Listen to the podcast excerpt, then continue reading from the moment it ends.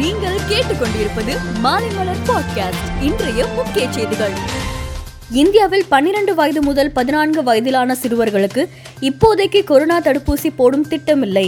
இது தொடர்பாக அரசு இன்னும் முடிவெடுக்கவில்லை என மத்திய சுகாதாரத்துறை அமைச்சகம் கூறியுள்ளது. கொரோனாவால் பாதிக்கப்பட்டவர்களுக்கு வைரஸ் தொற்று ஒன்று முதல் இரண்டு மாதங்கள் வரை இருக்கும் என்று புதிய ஆய்வில் தெரிய வந்துள்ளது. டெல்லியில் நாளை பிரதமர் மோடி தலைமையில் பொருளாதார விவகாரங்களுக்கான மத்திய அமைச்சரவை கூட்டம் நடைபெறுகிறது.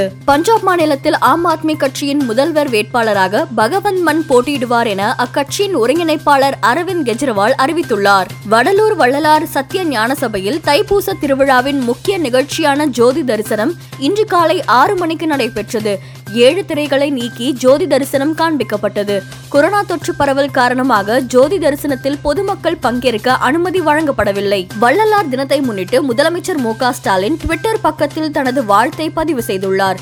ஜாதி பேதமற்ற சமரச சன்மார்க்க நெறி கொண்ட வள்ளலார் ராமலிங்க அடிகளை போற்றி அன்பும் மனிதநேயமும் தழைத்திட செய்வோம் என முதலமைச்சர் கூறியுள்ளார். தமிழகத்தில் ஒவ்வொரு வியாழக்கிழமைகளிலும் பூஸ்டர் தடுப்பூசி செலுத்தும் முகாம் நடைபெற உள்ளதாக மக்கள் நல்வாழ்வுத்துறை அமைச்சர் மா சுப்பிரமணியன் தெரிவித்துள்ளார். கொரோனா கட்டுப்பாடுகள் காரணமாக திருச்செந்தூர் முருகன் கோவில் தைப்பூச திருவிழா பக்தர்கள் இன்று எளிமையாக நடைபெற்றது.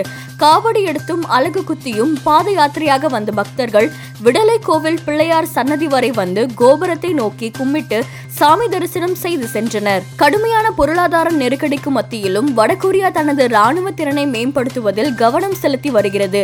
இந்த மாதத்தில் மட்டும் நான்கு முறை ஏவுகணை சோதனை நடத்தியுள்ளது. சீனாவில் தொடர்ந்து ஐந்து ஆண்டுகளாக குழந்தை பிறப்பு விகிதம் குறைந்து வருவதாக தேசிய புள்ளி விவரத்துறை தெரிவித்துள்ளது.